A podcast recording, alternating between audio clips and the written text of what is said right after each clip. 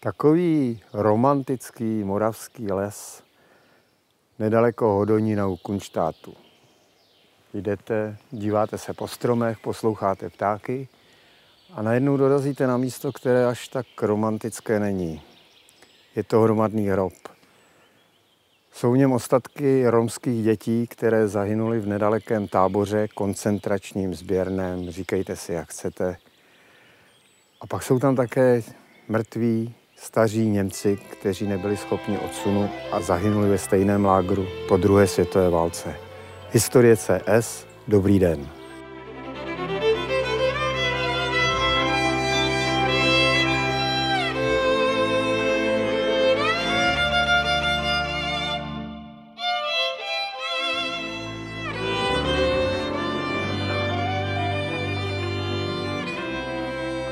Jana Horvátová, dobrý den. Michal Šustr, dobrý den. Dobrý den. A Dušan Slačka, dobrý den. Dobrý den. Nedávno proběhla taková diskuse o bývalém koncentračním táboře v Letech. Já si myslím, že ta diskuse probíhala nefér způsobem, protože se podkládalo jedné straně něco, co ona nikdy neřekla, zejména s tím už kdysi přišel Václav Klaus, že lety nebyl vyhlazovací koncentrační tábor, nýbrž pracovní a později jako sběrný. E, Já myslím, že nikdo nikdy neřekl, že to byl vyhlazovací tábor, že by to bylo totéž, jako kdyby to někdo říkal o Terezině, to také nebyl vyhlazovací tábor. A já bych byl rád, kdybychom si teda na začátku vlastně řekli tady v Hodoníně u Kunštátu, kde bylo něco podobného, čemu takovéhle tábory sloužily. Především je potřeba odlišit teda různé etapy toho internačního zařízení, které třeba na tomto a srovnatelně v Čechách v letech eh, bylo. Eh, Můžeme začít teda asi srpnem roku 40, kdy zde byl otevřený kárný pracovní tábor a ten nebyl určen v žádném případě výhradně Romům. Byl určený dospělým zdravým mužům, kteří byli schopni stoprocentního pracovního výkonu a byli to muži, kteří nemohli prokázat legální zdroj své obživy. Mezi takovými Romů bylo skutečně nižší procento, uvádí se od 5 do 20% těch káranců. A k jisté změně, ne tak výrazné, ale došlo od ledna 42, kdy tábor byl změněn na sběrný. Ty podmínky se o něco zpřísnily, ale zase nějak radikálně zůstali zde zase dospělí muži. Už teda mohli být i v pracovní neschopnosti a přidali se k ním zločinci z povolání a alkoholici. Ale pořád to byli jenom muži. A teprve od eh, 2. srpna 42 zde byly otevřeny takzvané cikánské tábory podle nové legislativy, která je velmi zásadní, která právě byla už na rasovém základu. Bylo to na základě rozkazu o potírání cikánského zlořádu, čili už to rasové hledisko zde bylo velmi zjevné. Ty tábory byly otevřeny pro celé romské rodiny. Od eh, začátku srpna roku 1942 byly vlastně jak v letech, tak v Hroníně v těch tzv. cikánských táborech v té dobové terminologii Zigeunerlager 1 a 2. eh, Číslo 1 byl v letech, eh, dvojka tady v Hroníně.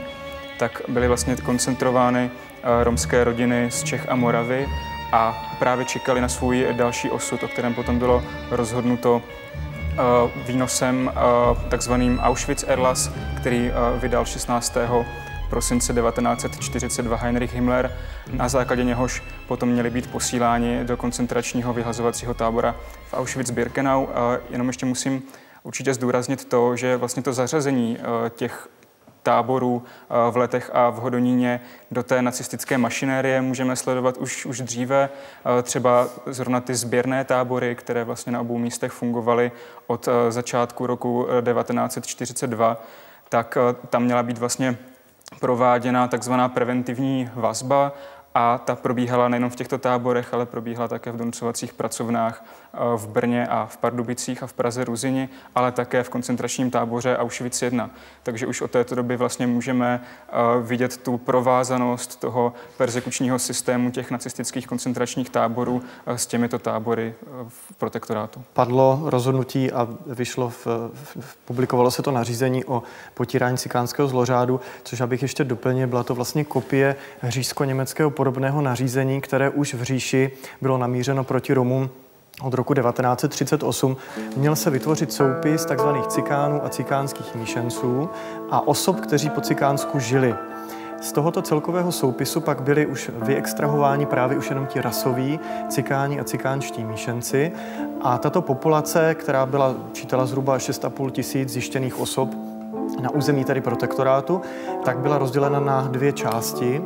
Eh, tu menší část tvořili takzvaní asociální, tedy romové, romské rodiny, eh, které třeba ještě kočovaly nebo neměly trvalé zaměstnání, eh, trvalé bydliště a ti byli určeni tedy už k této nucené táborové internace, internaci jako celý, členové celých rodin. Jako neolížel se někdo na to, že třeba jsou to ty kočovní, ale kteří jezdí od vesnice k vesnici a živí se v podstatě dost poctivě, třeba kotlářstvím, opravama, broušením, což tenkrát pro ně byla, bylo povolání.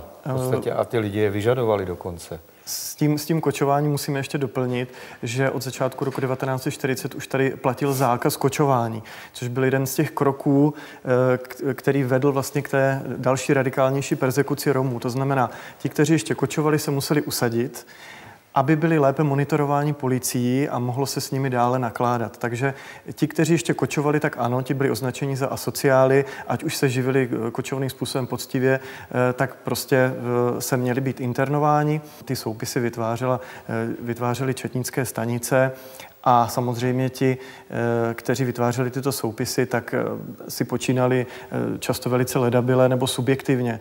Mohli za asociální rodinu označit tu, která se jim prostě nelíbila, nebo stejně tak ve spolupráci s místními úřady, které se chtěli zbavit svých nepohodlných spoluobčanů, tak je takto mohli označit a zařadit mezi tady tuto kategorii lidí, která má být takto umístěna. A ta větší část, která byla zjištěna, na základě tohoto soupisu, tak byla ponechána na svobodě, ovšem s tím, že měla být pod policejním dohledem a mělo se čekat eh, na nějaký příkaz, další krok z říše, co tedy s touto skupinou anebo s ostatními i eh, bude, jak bude naloženo. Tábor v letech eh, sloužil od roku 1940 do roku 1943, původně kárný pracovní tábor, poté sběrný pracovní tábor a od srpna 1942 do srpna 1943 takzvaný tábor cikánský. Vepřín eh, překryl eh, zhruba 80% plochy tábora, eh, to znamená část se nachází za, za plotem areálu na lukách obecních. Nicméně v ta část, která je uvnitř Vepřína, pouze z části eh, zhruba čtvrtiny zasahuje pod eh, haly, které pozůstatky zřejmě zničily. To, co vidíme eh, na tomto obrázku, je průmět vepřína, to jsou ty červené linie, haly, plot a leteckého snímku z roku 1949, který zachytil v podstatě téměř celý půdorys tábora. V té době ty jeho relikty musely být na povrchu velice dobře patrné. Eh, tábor měl dvě fáze. Starší byla eh, v západní části, čtvercová. Vně toho areálu stála takzvaná administrativní budova nebo velitelství, u ní byla vodní nádrž, pak tady je celá řada dalších objektů provozních, různé sklady a garáže ta starší eh, čtvercová eh, část tábora byla tvořena 50 eh, malými dřevěnými baráky o velikosti 2,5 krát 3 metry. Vytváří nám tady ta čtyři křídla a na podzim 1942 při rozšíření tábora byly, přibyly tři velké baráky, 9x12 metrů, dva na dvoře a jeden při východním okraji. Kolik lidí tady prošlo speciálně Hodonínem a kolik Hodonínem a lety? No pokud bychom se bavili o etapě cikánského tábora, ano. tak eh, tady v Hodoníně je to číslo současné 1398 asi. Tam nemůžeme úplně být přesně, ale uvádí se asi 1396 nebo 8. Eh, takže je to o něco víc než třeba cikánským táborem v letech, kde prošlo 1308, 1309. Židé nazývají své utrpení Shoah. Eh, obecně se znělo anglický holokost, my to máme počeštěné na holokaust. Jak říkají Romové svému utrpení? Mají proto také svůj název? Není jeden eh, vybraný konkrétní zastřešující pojem, což souvisí s tím, že v Evropě žila v různých státech nebo žije různé romské skupiny, které mají také své romské dialekty a v rámci těch jednotlivých států se jim také za druhé světové války děli eh, různá příkoří, která se odlišovala. Takže jsou nejrůznější termíny. Já bych zmínil třeba pro naše oblasti, které se tady eh, vyskytovaly, tak bylo Mariben, případně Báro Mariben, což znamená vlastně umírání nebo eh, Báro Mariben de facto velká válka, to znamená ta druhá světová válka.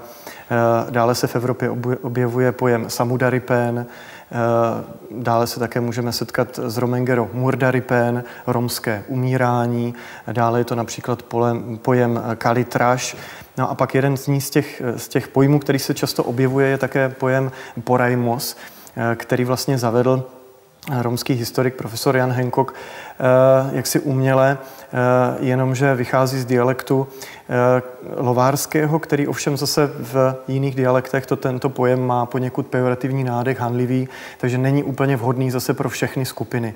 To znamená, já sám osobně si myslím, že je asi nejlepší používat pojem holokaust Romů, případně nacistická genocida Romů. Když jste říkali, že teda se na tom podíleli ty čeští četníci a někteří čeští kriminalisté. Eh, to byl taky jeden z argumentů v té diskusi, která nedávno proběhla, že je snaha eh, hodit vinu jako na český národ. Dá se to takhle říct? No určitě eh, v takových kategoriích eh, bych to neviděl jako házení viny na, na český národ. Musíme si samozřejmě uvědomit, eh, v jaké, v jaké situaci tehdy se protektorat Čech a Morava nacházel a musíme si určitě samozřejmě uvědomit také tu situaci, ve které byl vlastně v létě roku 1942 vydán ten výnos o potírání cikánského zlořádu. A tehdy dochází k vlastně zásadní reformě bezpečnostních složek v protektorátu, které jsou ještě více a v té době téměř vlastně definitivně a úplně podřízeny těm okupačním bezpečnostním složkám německým, ale co se potom týče přímo vlastně účasti nebo spoluúčasti těch čes, těch českých protektorátních bezpečnostních složek na, na persekuci, tak určitě se, se nedá nějakým způsobem paušalizovat. Eh, jak třeba jednotliví, eh, jednotliví dozorci v těch mm, protektorátních takzvaných cikánských táborech k těm eh, vězňům přistupovali.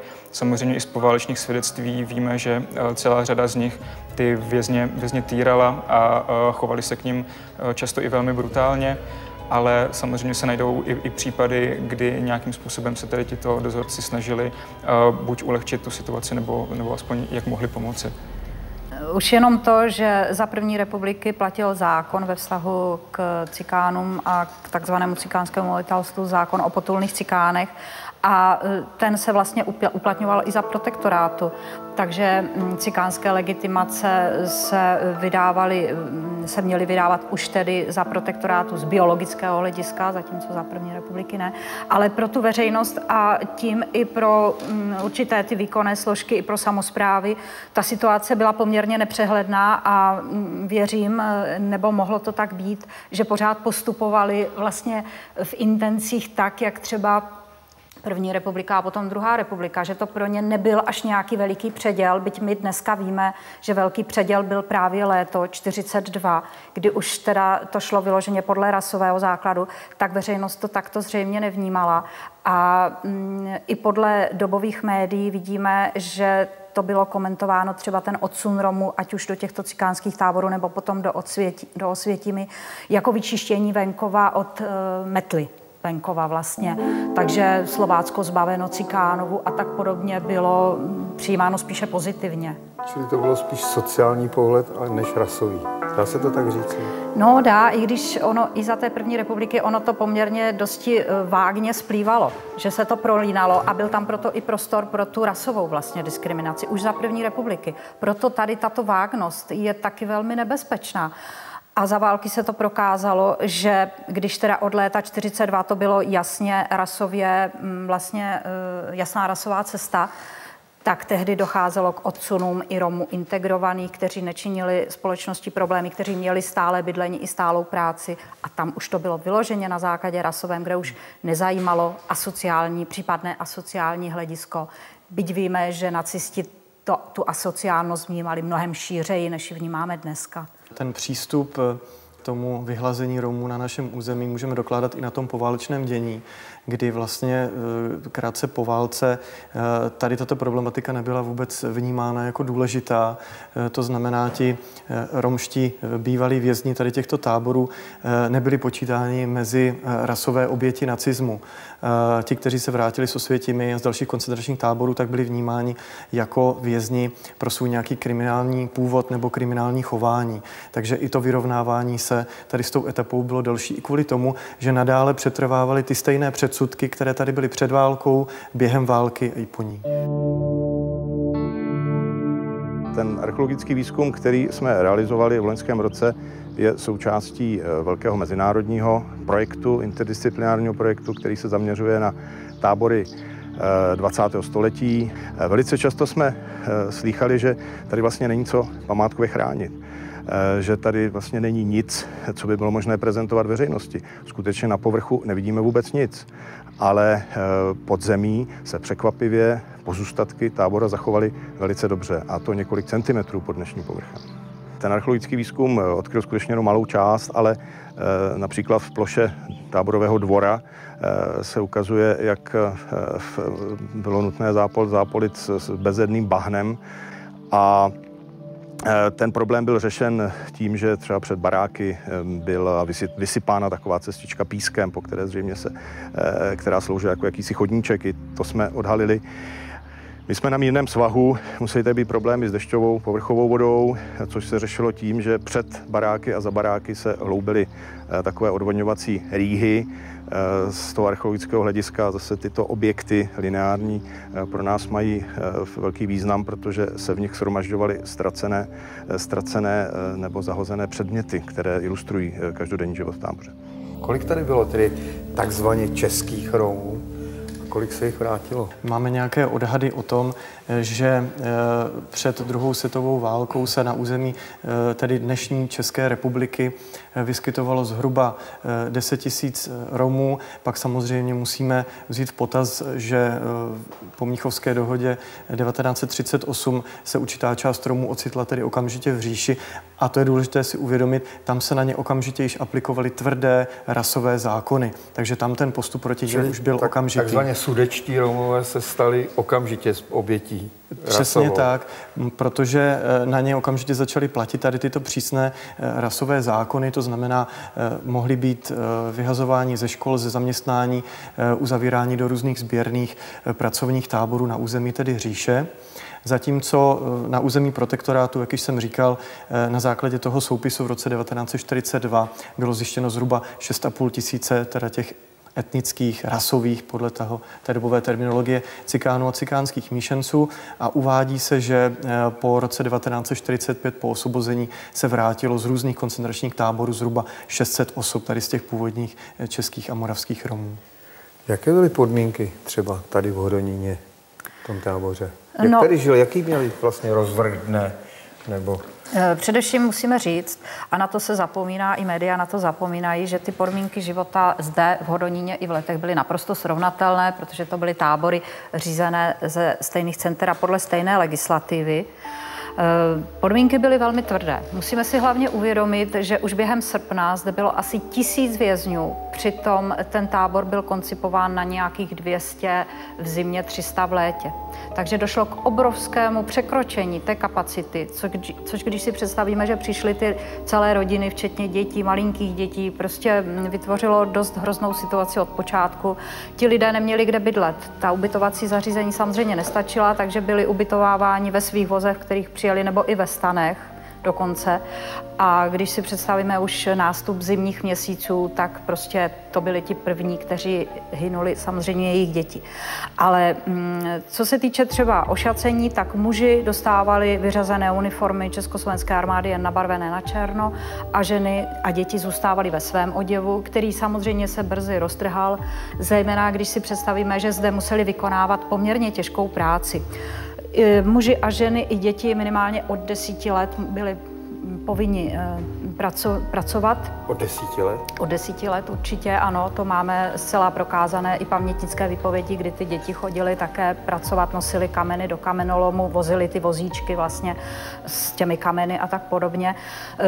To byla eh, práce eh, poměrně velmi těžká v těch kamenolomech a na výstavbě té silnice, protože zde Já si se... si že v deseti letech nosil kameny v kamenolomu. No, a ty děti právě byly trestány i za tu vlastně nekvalitní práci, anebo eh, to máme... normy neplnění normy v tom případě a byli vězněni právě v těch vyřazených maringotkách, které byly zabaveny Romům, kteří přijeli. V některých byly už jako márnice a v některých byly tyto samotky pro ty vězně, takže máme třeba i výpovědi těch dětských vězňů, kdy byli zakováni v řetězech vlastně s kovovými koulemi, bez chleba, bez vody, zde uzavření v těch samotných maringotkách na samotce. A to oni věděli, že vedle jsou ty mrtvoly a možná mnozí vědí, jak Romové se obávají můlů, tedy duchů mrtvých, tak ty děti opravdu vypovídali o tom utrpení, které tam zažívali. Prostě Mluvili jsme o dětech a o mužích pracovali i ženy teda? Nebo, nebo ty měli na starosti, aby se starali o, o ty, co pracují? Eh, z výpovědí eh, pamětníků a přeživších víme, že na tu práci byly nasazovány i ženy. V některých případech jsou i vzpomínky, že musela na práci odejít i těhotná žena. Ano, a jsou vzpomínky pamětníků neromských, těch okolních, kteří to tady sledovali jako děti nebo vzrostlejší, že ta žena měla dítě v té zajdě na zádech, vlastně miminko, seděla na slunku a tloukla ten kámen. Tak nás ubytovali, já jsem byl na trojce dole s bratrama a máma s tátou a s holkama byli na čtyřce nahoře. Muži a tyhle to chodili jsme na práci do lomu, do skály, se tam lámal kámen na silnici, která se měla stavět tam. Od rána do večera se dělalo, že jo. No, za těch těžkých podmínek, pršelo nebo nepršelo, jim to bylo jedno, tím četníkům. Sice když tam měli službu tam ty četníci, ty staří, tak to bylo jaksi, že si odpočívali lidi v tom lomě, mohl si sednout a, a mohl tam na té silnici být. Ale tam ty mladí, ty, ty, ty byli takový dost přísný. Na jídlo se chodilo, pravda, ráno kafe, chleba, dávali takové bochničky chleba. Kolik toho bylo toho chleba? No moc ne, no bochníček na den. Ale většinou byl hlad a hlad a hlad. Ze začátku ty první měsíc, první, druhý, tak ani tak ne, třetí taky tak ne. Ale potom, potom přišel hlad, přišly nemoce, začala křipka, začala infekce, začali lidi umírat. Tady vůbec nebyla tekoucí voda a nikdy nebyla zde vybudována kanalizace. Eh, čili i pitná voda se musela vlastně donášet, což byl veliký problém. Ti vězni nejenže trpěli hladem, ale i právě tou žízní, nemohli o sebe pečovat, což se projevilo právě v těch zimních měsících, kdy právě ve šatní tady byla častým návštěvníkem, i když se odvšivovalo, tak ta právě byla vlastně původcem té skvrnivky, toho skvrnitého tyfu, který byl jednou z těch epidemí, které se tady eh, projevily a které kosily ty obyvatele. Ale udělal bych ještě malé srovnání s lety. Byl tam speciální trest, který tady v Hodoníně zase doložený nebyl, že ti vězňové byli za trest vyvěšováni na takzvané špangly, což byl vlastně ten kůl s kladkou, kde ze zadu za ruce byli několik hodin vyvěšováni vlastně z trestu. Bytí na lavici bylo, bylo všude, ale v letech ještě bylo teda prokázáno i vlastně obohacování se přiděli potravinami na úkor vězňů. Za to byl ten velitel Janovský odvolaný. ale v Hodoníně, byť tehdy to prokázáno nebylo, tak z výpovědí pamětníků my máme tedy zachyceny podobné, podobné údaje. Když se mluví o té hygieně, to muselo tady řádit dost choroby. Jaké to? Jak, jak? Tyfus skvrnitý a břišní, to byly vlastně uh, potom v zimě let 1942-43 uh, největší zabijáci tady v táboře. Právě v zimních měsících uh, v závěru roku 1942 jak v tom hodinském táboře, tak také v letech u Písku propukla epidemie skvrnitého a břišního tyfu. A vlastně oba tyto tábory se následně potom dostávají do karantény a má to vlastně také vliv na to, jak bylo zacházeno vlastně s mrtvými, protože do té doby byly oběti obou těch táborů pohřbívány na nedalekých hřbitovech. V případě Hodonína to jsou tedy nedaleké Černovice a v případě, v případě letů u Písku je to vlastně hřbitov v nedalekých Mírovicích, ale právě po, po propuknutí této epidemie tyfu tak byly u obou táborů zřízeny provizorní pohřebiště, provizorní hřbitovy, kde se právě do hromadných hrobů oběti těchto epidemí, těchto chorob pohřbívaly právě od ledna roku 1943.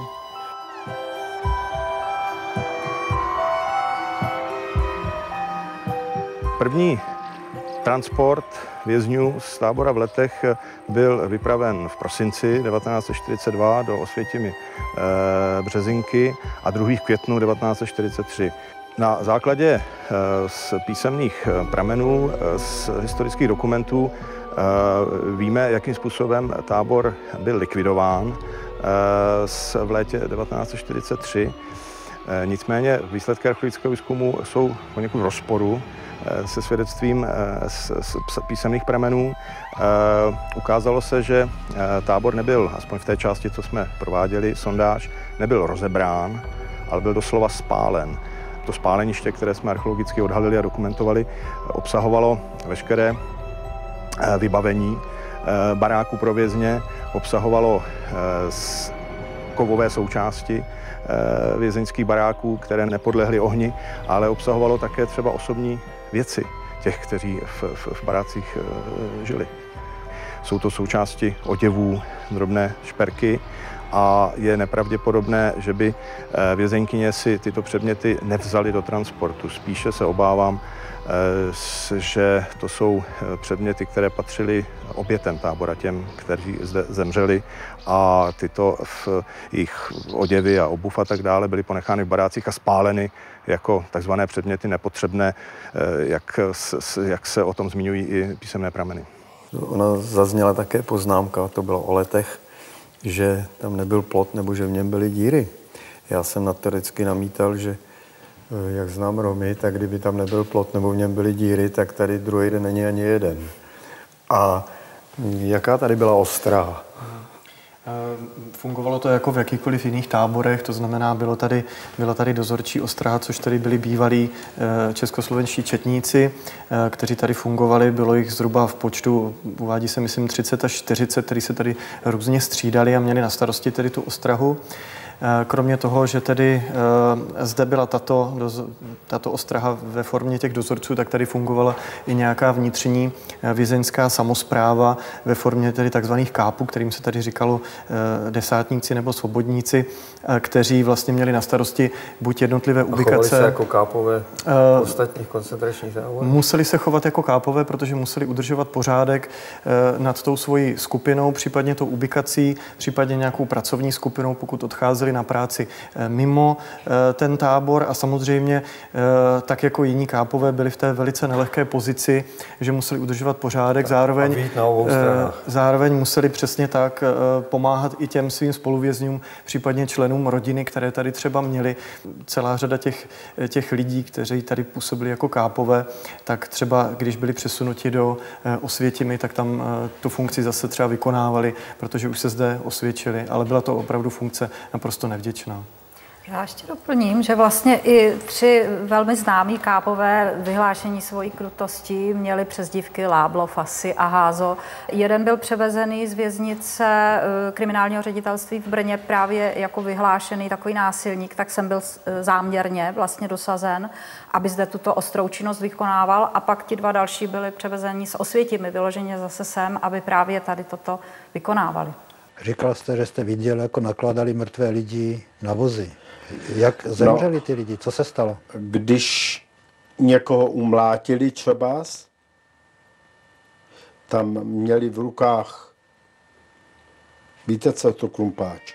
Tak o klumpáčů měli takový metrový topory. No ale to byly kápavé, taky vězni. Ty většinou vám dali přes hlavu, kop do vás, no a když jste byl mrtvý, tak vás otáhl do toho vozu. Existovaly nějaké pokusy o útěk nebo dokonce o spouru nebo něco takového? Co se týká Hodonína, tak těch eh, případů útěků je zhruba 60 nebo něco přes 60. Několik z nich teda bylo, bylo zdařených. A co se týká leckého tábora, tak tam vlastně jeden z těch asi nejznámějších zdařených útěků je eh, případ Josefa Serinka, eh, známého romského partizána, který vlastně po tom, co utekl, tak eh, žil v ilegalitě a nejvíce času potom strávil až do konce války na Českomoravské Vysočině, kde se zapojil do odbojového hnutí, organizoval tam odbojové skupiny nejdřív složené z uprchlých sovětských zajatců a později se vlastně na konci války i aktivně účastnil bojů, takže tady tyto případy určitě, určitě známe. Já bych, já bych ještě zmínil, že vlastně ta situace co se týkala ostrahy, eh, od začátku roku 1943 byla ještě zpřísněna tím, že oba tábory byly vlastně v karanténě kvůli eh, tyfové epidemii a kromě toho běžného strážního personálu, tak ještě vnější perimetr tábora do vzdálenosti asi 200 metrů eh, střežili vlastně četnické hlídky, další četnický oddíl, takže, takže to bylo ještě posíleno a opravdu i vlastně nějaká ta, nějaká ta paranoja z toho, aby se nerozšířila ta tyfová epidemie, tak ještě zpřísnila ty podmínky té ostrahy. A skutečně v archivu jsou doloženy případy, že zejména v této době karantény uprchlí vězňové byli jako samozřejmě eh, s pomocí zbraně eh, jako stříleni, ne, že by byli popravováni, ale byli postřeleni, ty případy byly doloženy a my nevíme, jestli některý z nich následkem těch zranění umřel. Nebyly to popravy, ale bylo to skutečně střílení vězňů na útěku. To museli strašně trpět ty děti. Jo, to... Eh, rozhodně ty děti patřily vlastně k té nejrizikovější kategorii těch, těch zdejších vězňů, eh, protože tady byly vězněni od nejmenších dětí. Eh, i novorozenců. Některé děti se tady i dokonce narodily a samozřejmě ta šance přežít tady byla opravdu pro ně obtížná, protože trpěli eh, velkou podvýživou, eh, nedostatečným oblečením v zimě, eh, často také třeba i tím, že jim část rodiny, případně rodiče jí zemřeli, takže tady byli často jaksi bezprizorní, takže ta umrtnost těch dětí je opravdu vysoká a také to jsou ty oběti, kteří jsou tady pohřbeni na těch, na těch místech. Když nás vreli, tak jsem byla vymítal. Pak se mě tam nerodila holka. Mohla jste kojit? Paní, toho kojení tam bylo moc málo, protože toho jídla, co vám dali, toho půl litr mlíka, co jste to měla? A ty šlachotiny. A to děťátko přežilo? Nepřežilo dlouho. Já přesně si nepamatuju, jak dlouho žilo, nepřežilo, protože děti tam moc dlouho nevydržely. Tak jako umřela ta holčička. Tady teda nedošlo k oddělení dětí, tak jako v letech. To byl teda jeden zase bod horší navíc těch letech, že tam děti byly drženy v samostatné budově a to bylo teda úplné inferno. Ostatně je zachovaná eh, taky vlastně vzpomínka mm, eh, Františka Patočky, to je lékař, eh, mikrobiolog, který právě byl na nějaké služební návštěvě v letech a tam v tom baráku dětském, když tam přišel, aby tedy kontroloval stav toho tyfu, tak odkryl vlastně jednu z těch přikrývek a tam živé děti vedle mrtvých a vlastně komentuje to jako naprosto teda hrozný zážitek, teda neuvěřitelný, myslím naprosto srovnatelný s koncentračními tábory jinými známějšími. Uh, padlo tady slovo podvýživa. Co tady bylo za jídlo? Základ té stravy tvořily především teda brambory, ale bývalo i maso v jakési nižší míře. Byla ta strava nedostatečná, to je jasné. Ale pokud máme pamětníky, kteří potom pokračovali do Osvětimi a mohou srovnávat, tak v Osvětimi strava byla mnohem horší. Takže tady na to říkají, ještě se to nějak dalo.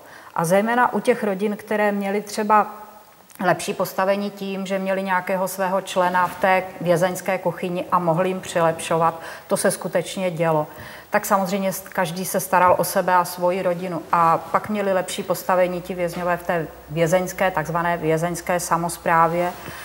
Ale e, zejména děti, které tady přišly o rodiče, jako byl třeba případ e, Boženky Jochové, která přišla o celou svou rodinu, tak, takové děti bez rodičů to měly opravdu nejtěžší.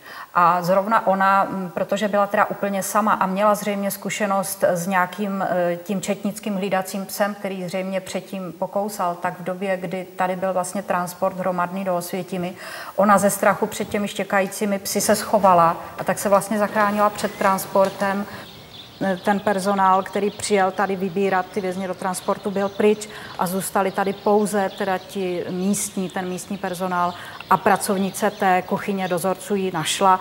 Dívka byla podle té výpovědi těch jejich vlastně jako pěstounů velice vyděšená, zpočátku vůbec nekomunikovala, prostě každý den se mila ve studené vodě, vyholené vlasy a obrovský strach ze štěkajících psů, takže si tady asi něco zažila. Vy jste teda dala příklad paní, která pomohla té božence. Jsou znám ještě nějaké takové případy gáčů, že pomohli?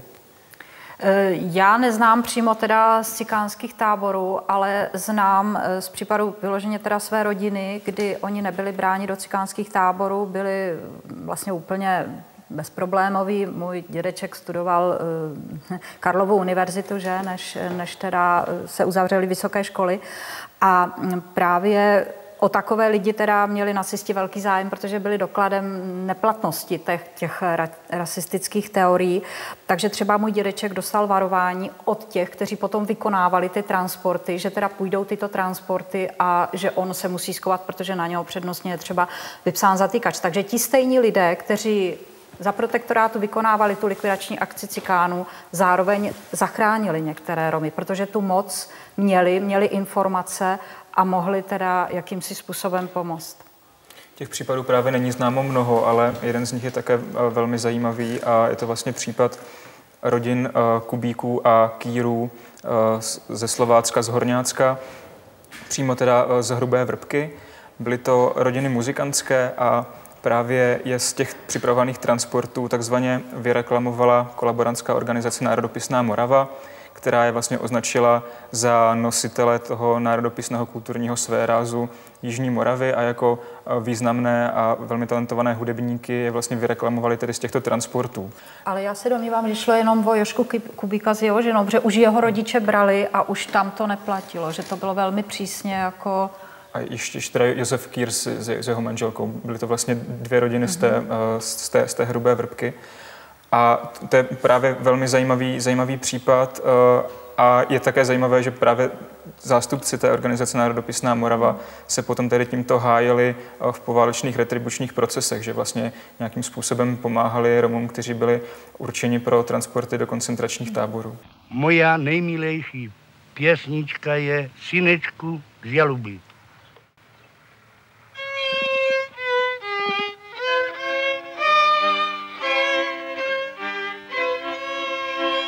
Jisté šance na záchranu Romů zde byly. Ale samozřejmě veřejnost se bála, ale starostové měli možnost se za svoje Romy vlastně postavit, tak jako se to stalo v případě Nesovic a rodiny Holomkovi. Eh, je to poměrně známý případ Emilie Machálkové, později provdané. Jejíž rodina tam právě díky starostovi mohla zůstat protože se za ně zaručil. Ale třeba ve Strážnici, kde také byl vlastně taková osada velmi slušných integrovaných Romů, oni když se dostali na to zhromaždiště před transportem do Osvětimi, tak jim ten dozor tam říkal, vy tady nemáte co pohledávat, vyvolejte vašemu starostovi, ať vás vyreklamuje a můžete jít domů. Starostovi volali, starosta se zapíral, museli odjet celý tábor a ten tábor byl naprosto zdecimovaný. Vrátili se skutečně jenom jednotlivci, s kterými my jsme pak byli v kontaktu. A byli to skutečně už v době meziválečné Romové na poměrně velmi vysoké úrovni. Celá řada těch eh, Romů, kteří měli odcházet do Osvětimi, tak eh, se dostala na soupis, pak když mělo dojít vlastně na zhromaždišti k úplně definitivnímu výběru těch, kteří budou transportovaní, tak eh, často docházelo zase na subjektivním rozhodnutí těch úředníků, kteří se tam nacházeli, která část třeba té rodiny půjde do transportu, která zůstane, například smíšené rodiny, často byly ponechávány ještě na svobodě, ale ten tlak během roku 1943 sílil na to, aby i tady tyto smíšené rodiny byly také otransportovány, takže i během toho léta 1943 ti, kteří už jednou byli propuštěni z transportu nebo byli vyreklamováni, tak nakonec i na ně došlo. Ano, a ještě by možná bylo důležité říct, což si veřejnost často neuvědomuje, že výběr těch lidí pro transport, třeba když si vezmeme případ Moravy, tady to dělal jistý říšský Němec Franz Herzig a postupoval vyloženě podle antropologických znaků. Takže to šlo i napříč rodinami. Pokud někdo v rodině byl tmavý, tak šel do transportu. Pokud byl někdo světlý, byl označený za necikána a mohli odejít domů. Původně bylo uvažováno to, že těmi, že těmi uh, oběma tábory vlastně projde veškeré romské obyvatelstvo jak z Čech, tak z Moravy a že budou schromažďovacím centrem uh, pro ty transporty. Vzhledem k tomu, že propukly v obou těch táborech uh, tyfové epidemie a ty tábory byly v karanténě, tak se vlastně ta situace obrátila a nejdřív byli transportováni Romové, kteří do té doby žili na svobodě. Nejdřív byl, byl vypraven transport z Moravy 6. března 1943, který vlastně přijel do Osvětimi eh, den, den poté a vlastně od této doby se potom datují ty eh, další, další transporty. Transporty eh, z let u písku probíhaly vlastně od května roku 1943 a velký transport tady z Hodonína potom 21. srpna 1943. Kdo se jim nelíbil, zkrátka kdo byl bílej,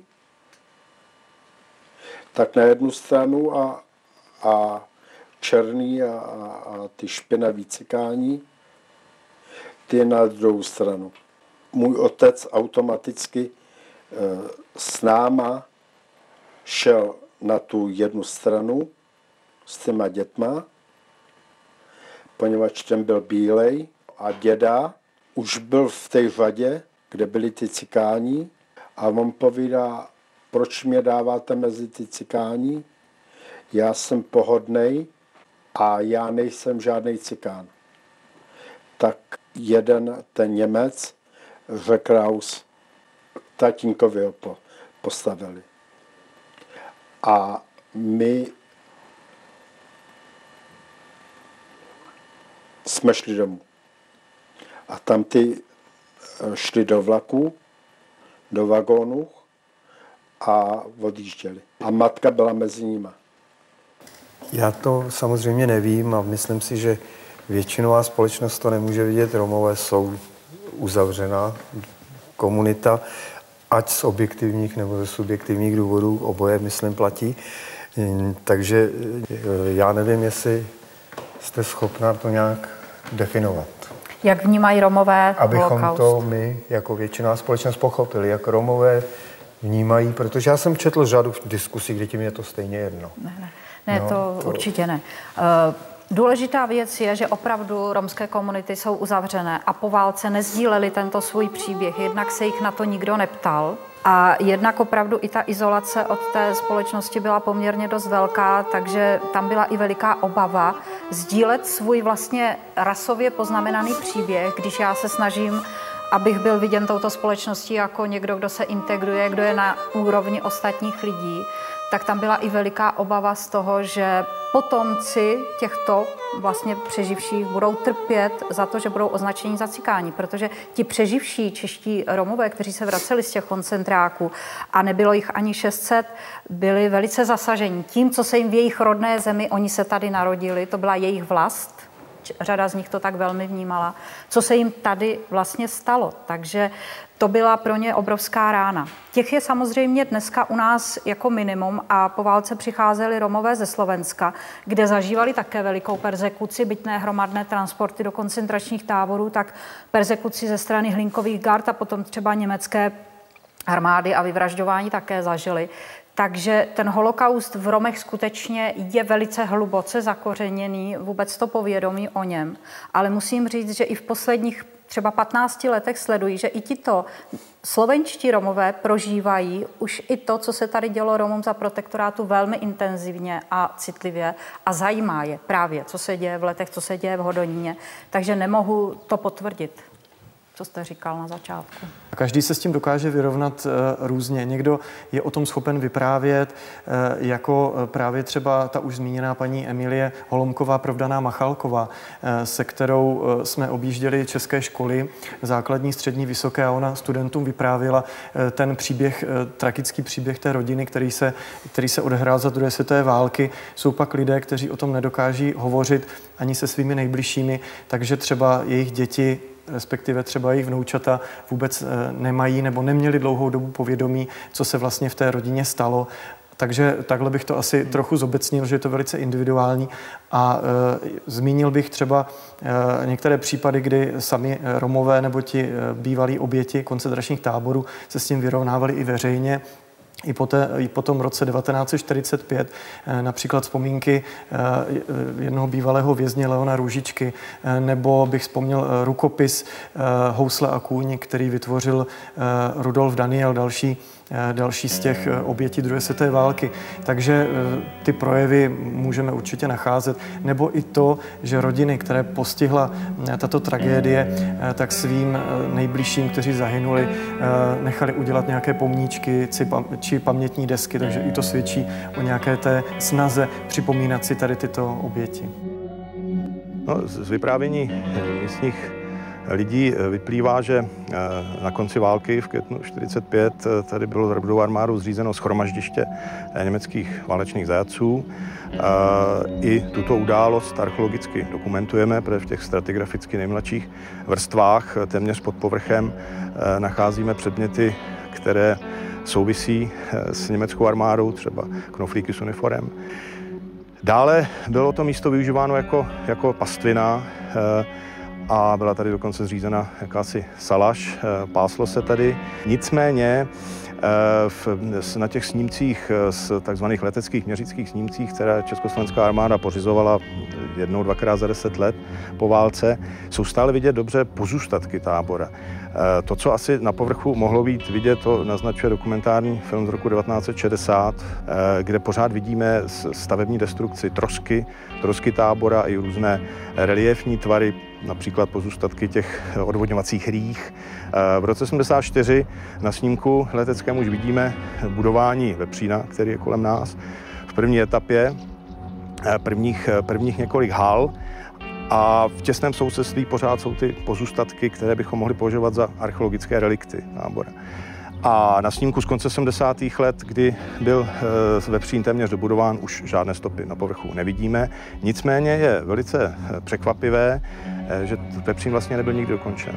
V tom severozápadním rohu, v severozápadní části, dneska najdeme louku. Chybí tam tři haly, to znamená, z nějakých důvodů někdo rozhodl, že vepřín nebude dokončen a do jisté míry respektuje místo, ta prázdná plocha, dnešní eh, louka respektuje místo bývalého tábora. Oni nebyli jenom romské tyhle ty tábory přece u nás. Jak, jak ono tohle bylo? Jak se eh, radikalizoval průběh těch opatření za druhé světové války a musím se uvědomit, že eh, to všechno začíná už v rámci nacistického Německa s nástupem Hitlera, eh, se, vznikem nebo s přijetím norimberských zákonů, kdy jednotlivé kroky radikalizují celý ten proces toho, že nějaká skupina je vyčleněna ze společnosti, je nějak označena. Její členové jsou pak zavíráni do různých sběrných, kárných pracovních, převýchovných, jak, jak to chceme nazvat, a později tedy koncentračních a vylazovacích táborů a uvádí se, že na našem území eh, bylo 40 eh, až 50 eh, pobočných táborů, koncentračních táborů a byly tady celá řada mm, stovky míst, které sloužily buď jako nějaké internační tábory nebo zhromaždiště, takže těch míst utrpení za druhé světové války na našem území byla celá řada.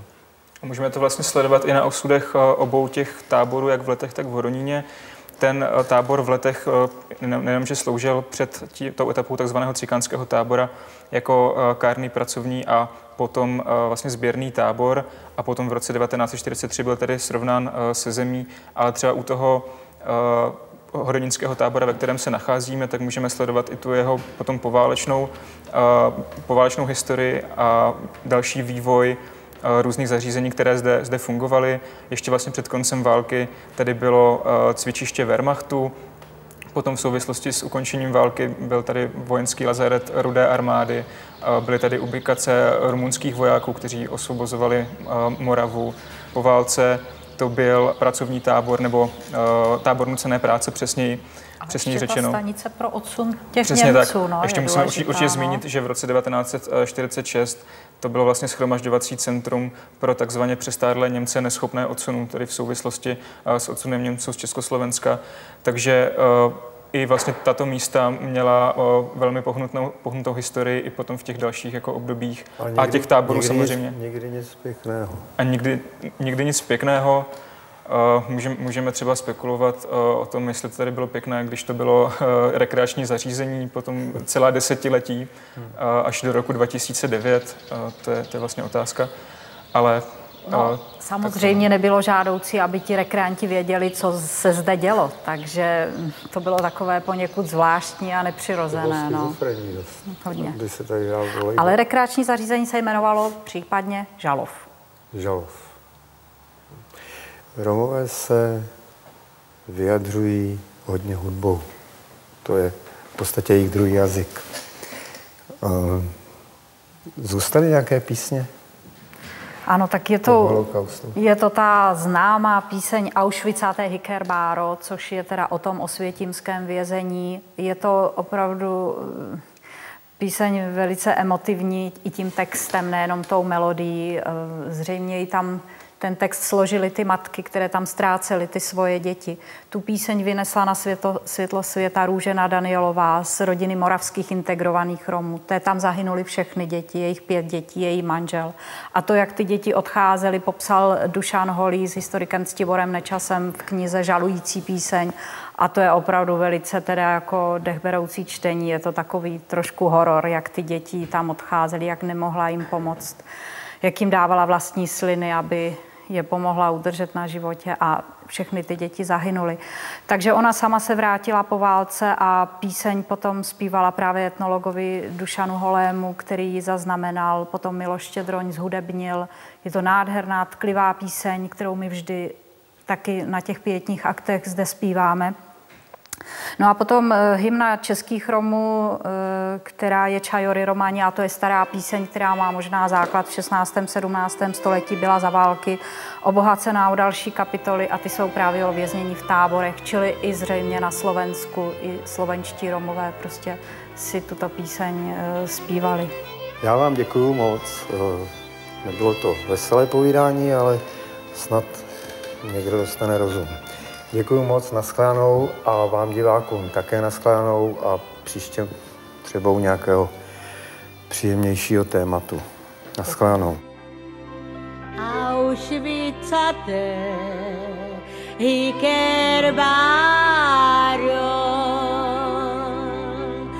odoj bešel